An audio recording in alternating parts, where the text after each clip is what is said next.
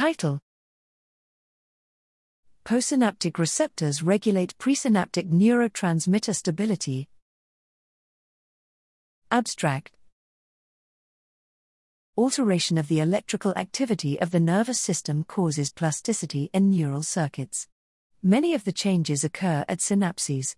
For example, neurotransmitter switching involves changes in the identity of presynaptic neurotransmitters and corresponding changes in postsynaptic transmitter receptors, thereby achieving a match between the transmitter and its cognate receptor.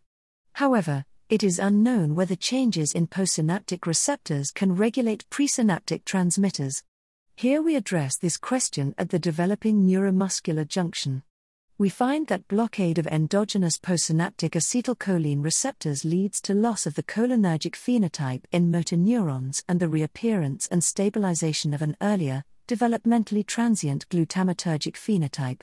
In addition, exogenous postsynaptic expression of GABA receptors leads to the appearance and stabilization of an earlier, transient GABAergic motor neuron phenotype. Thus, acetylcholine receptors are necessary to stabilize acetylcholine as a transmitter, and GABA receptors are sufficient to stabilize GABA as a transmitter. GARLH4 links the GABA receptor to neuroligin, and LRP4 links the acetylcholine receptor to dystroglycan through rapsyn and MuSK. Both neuroligin and dystroglycan bind to neurexin, which in turn binds to forms of the CASK transcription factor in motor neurons.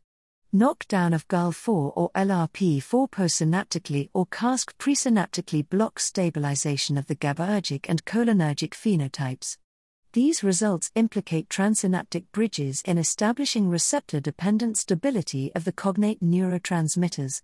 Our findings provide opportunities to investigate a role for dysfunctional transmitter receptors in neurological disorders that involve the loss of the presynaptic transmitter.